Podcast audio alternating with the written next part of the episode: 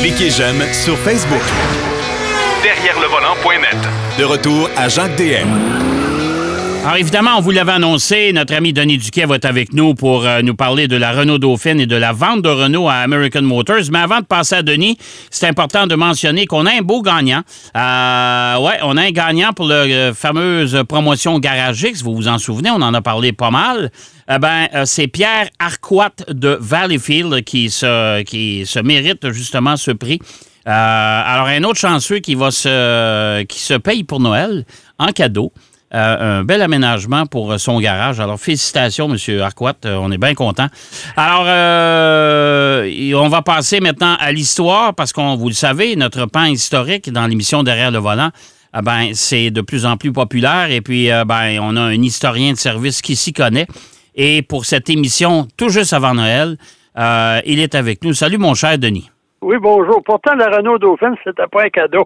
Même si Renault, au début, croyait que Non, ça mais, mais, mais comme je t'ai dit hors d'onde, moi, j'ai un de mes oncles euh, qui ne jurait que par sa Renault Dauphine à une certaine époque, mais euh, il prenait jamais de chance. Il disait tout le temps Trois-Rivières, Pointe-aux-Trembles, c'est loin. Fait qu'il dit Je pars de bonne heure. Moi, je commence à comprendre aujourd'hui pourquoi. Il faut qu'il se donne un petit, un, Un petit élan. fenêtre pour tomber en panne. Ouais. Mais il faut dire, après la guerre, là, Renault, euh, la, la France était exsangue là, avec toutes les exactions des Allemands, la guerre sur son territoire.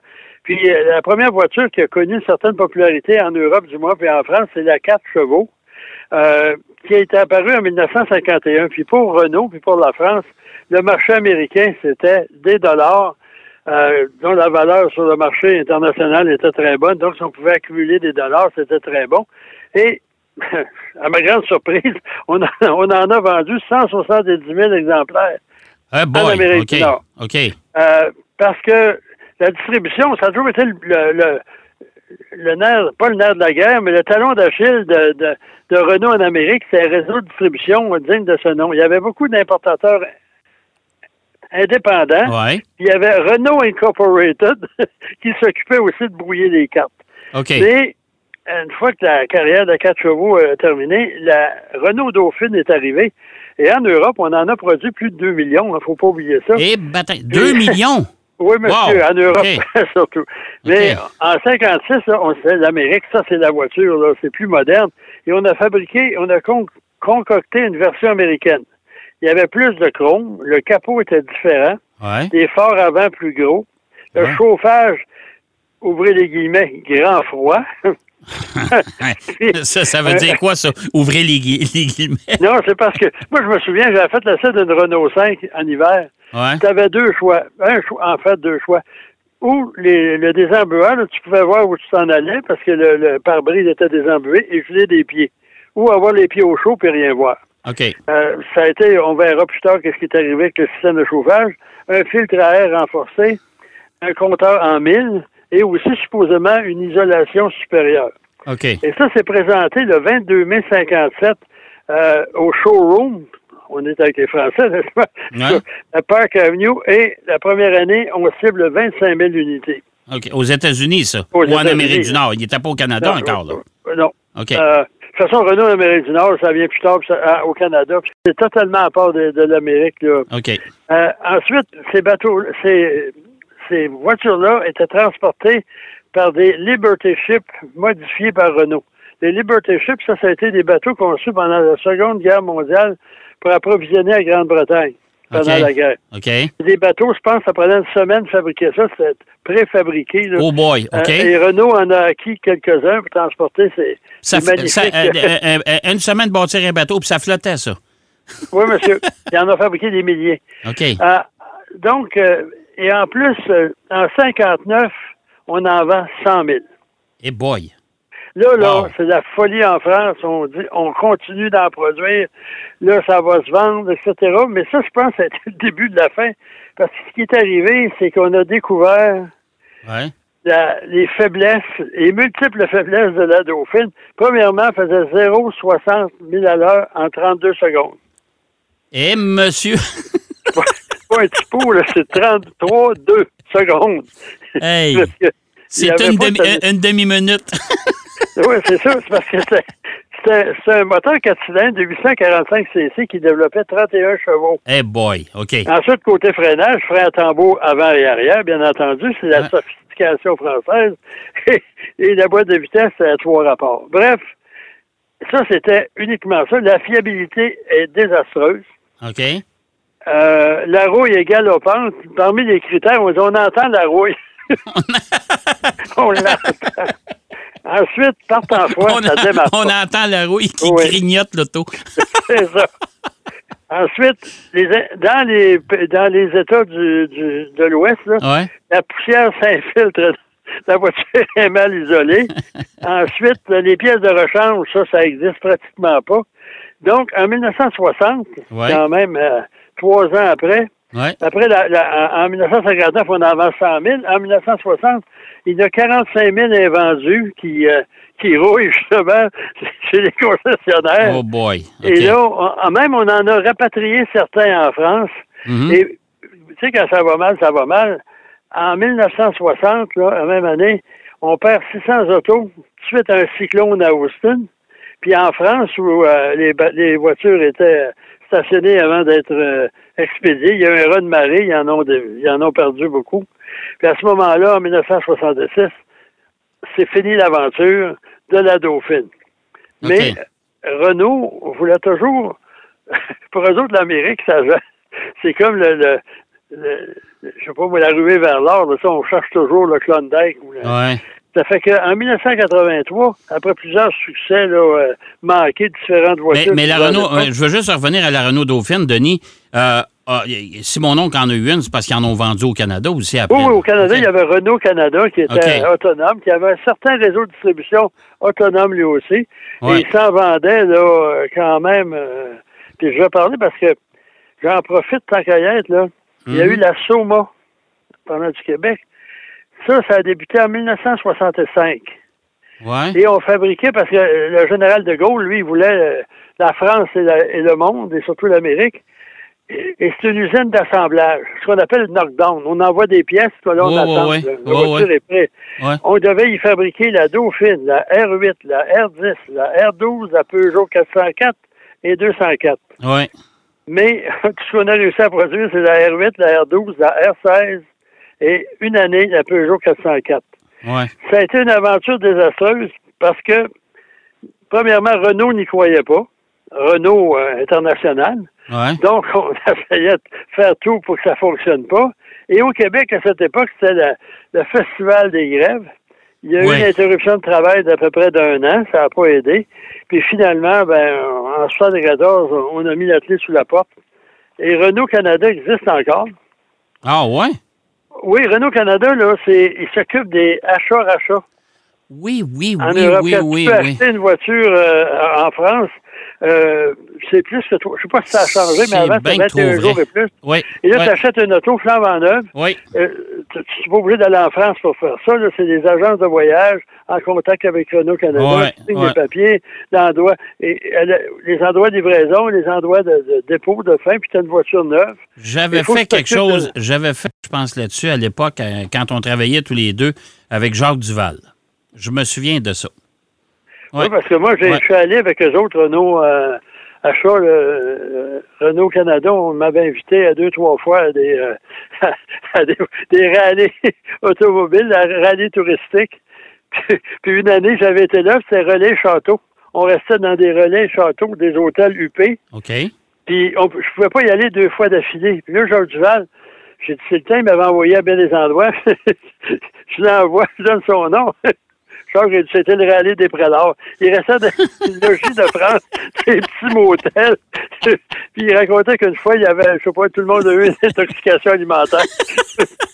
je, me, je me sens encore coupable d'avoir Le rallye, le rallye des prélats. Ça, je ne l'avais pas Ouais, entendu, celle-là. Moi, j'avais été chanceux. Et en tout cas, donc, euh, tout ça parce que en, en France, euh, euh, Renault devient, en 1983, après plusieurs essais, Oh, là, on va avoir un réseau de distribution. Ouais. On devient actionnaire, principal actionnaire de American Motors qui connaissait des ennuis. Et Et à ce moment-là, on a, ça a bien parti. Parce Ouais. que la Renault 9 est devenue l'Alliance. Oui. Ensuite, il y a eu la Encore, qui était une version hatchback. Oui. et te montrer à quel point les performances de ces, ces véhicules-là étaient déficientes. Justement, avec Georges Duval, on était allé à la présentation de l'encore, Ouais. puis on voulait faire un 0-100 km. Oui. Et c'était tellement... Je pense qu'on était rendu à 20 secondes. J'ai débarqué de la voiture, puis on a débarqué les bagages pour avoir un temps honnête. puis euh, ça, là, ça se passait dans le bout de Lime Rock, où la série Nissan Sentra va être l'an prochain. Ouais. Et là, c'était une, une course Can-Am. On, on a assisté à ça, puis c'était Jacques Villeneuve, le mon oncle, Ouais. qui dominait là, tout le monde. Il a quasiment fait un, un tour d'avance sur tout le monde. Tant qu'il pilotait, c'est la Frisbee, là, Ouais. la- Ouais. le, le Can-Am. Apparemment, c'était le seul qui pouvait faire marcher cette voiture-là. Puis elle marchait, je peux te dire ça. Mais euh, à ce moment-là, ça. À 83, ça fonctionne. On construit même une usine à, à Bramaley, en Ontario, pour fabriquer la Renault 25. Mais euh, le problème de ça, c'est que hein, il aurait fallu que Renault investisse davantage Ouais. euh, dans- en Amérique du Nord. Puis à ce moment-là, en France, ça va mal. Et le président, Georges Best, président de Renault, est assassiné. Oh boy. OK. à ce moment-là, là, la, la régie Renault, il faut oublier que c'est une régie d'État, ça.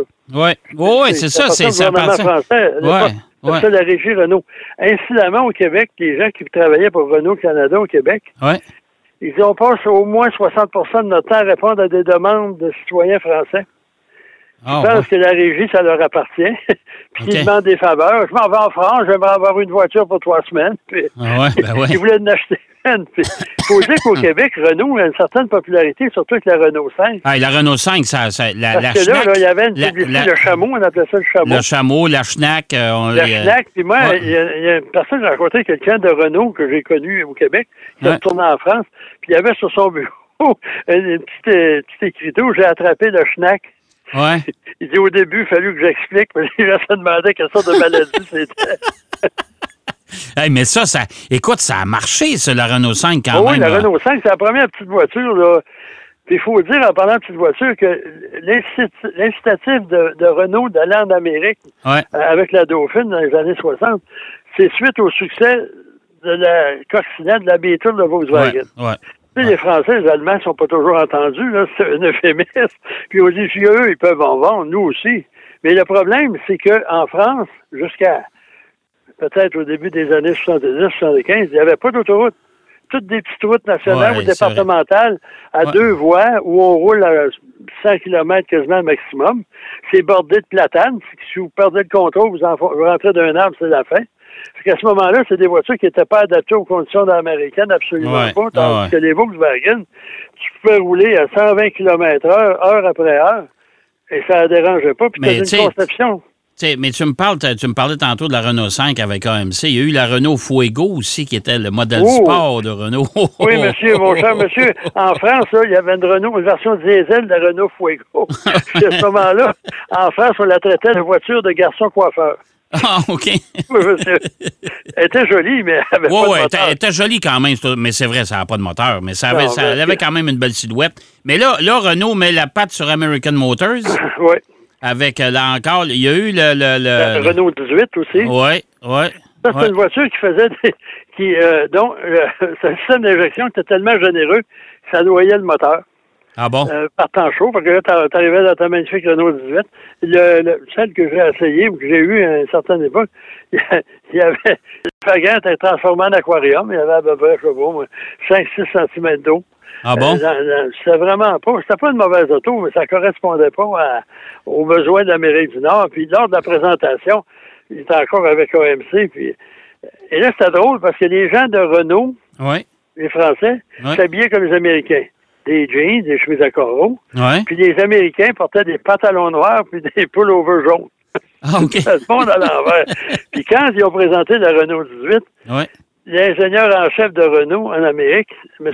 Philippe Ventre, Vente. euh, OK. les Américains c'est M. Ventry, Ouais. quand il a présenté l'auto, c'est comme une, une- une excellente imitation de l'inspecteur Clouseau. Oh, oui. Oui. Puis là, il raconte qu'à la fin, Oui. ils disaient qu'ils ont pour les ces mesures de sécurité, ils ont fait des essais with uh, cadavers, avec des vrais cadavres. Ouais. Hein? To, to save the precious bones of the body. Attends une minute, là. Wow. Oui, ils ont, monsieur. hein? Ils n'ont pas pris de, de mannequin? Non, ils ont dû en prendre, mais ils ont pris des êtres humains, des décédés, là, des, des gens non réclamés. ils Ben, ont- voyons ils ont- donc. Ouais, moi, c'est. T'aurais dû voir la- la- le, le visage des journalistes américains. Puis, on- Écoute, Duval était avec moi, on comprenait ce qu'il disait, lui. Ouais. Les Américains comprenaient que dalle. Puis là, à ce moment-là, il nous disait What is he saying? Qu'est-ce qu'il dit?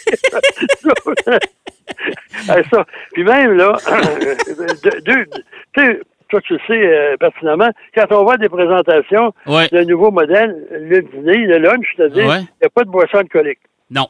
Non. Tandis que quand les Français sont arrivés, un petit verre de vin, une petite bière au lunch, à un moment donné, une présentation euh, d'un Jeep, euh, de la gamme Jeep, je pense. Il y a, on prend un lunch, puis il y a du vin, il y a de la bière. Puis, ouais. Suite après, il y a un journaliste américain, je sais pas s'il était intoxiqué ou pas, mais il a capoté avec un Jeep. Il s'est- fracturé la jambe, mais là, c'est pas Non, plus grave que ça. Ah. Et là, le lendemain, on dit là, il y en aurait certainement pas. Il y en avait. Puis ce, voyage-là, il y avait, il y avait justement ça là avec la Renault 18. Ouais. Puis Renault avait trouvé des jeunes filles fort Ah. décolletées pour replacer les cônes OK. de slalom. Puis là, quand tu penchais, c'est- plus intéressant que la voiture. Parce qu'à ce moment-là, les journalistes faisaient par exprès déplacer les les Pour que les jeunes filles Oh, aillent les relever. Hey, vraiment. C'était un peu, c'était un peu spécial. Hey, on s'entend-tu que pas c'était c'était c'était à une autre époque, ça? là? Oui, mais n'empêche que quand Chrysler a acheté ça, ouais. Ils ont voulu récupérer, il y avait la 25, c'est devenu euh, la division Hmm. Ouais, à un certain moment donné. Mais eux autres, ils voulaient voir ce qu'ils pouvaient garder comme identification à Renault. Ils ont fait des sondages. C'est le pire résultat. Même, il y avait des, le, le petit losange, le logo Renault sur la radio. Là, les- Ouais. Puis, Ils ont euh, enlevé ça tant que c'était négatif. Tant, tant que c'était négatif. Hey, mon cher Denis, c'est déjà tout.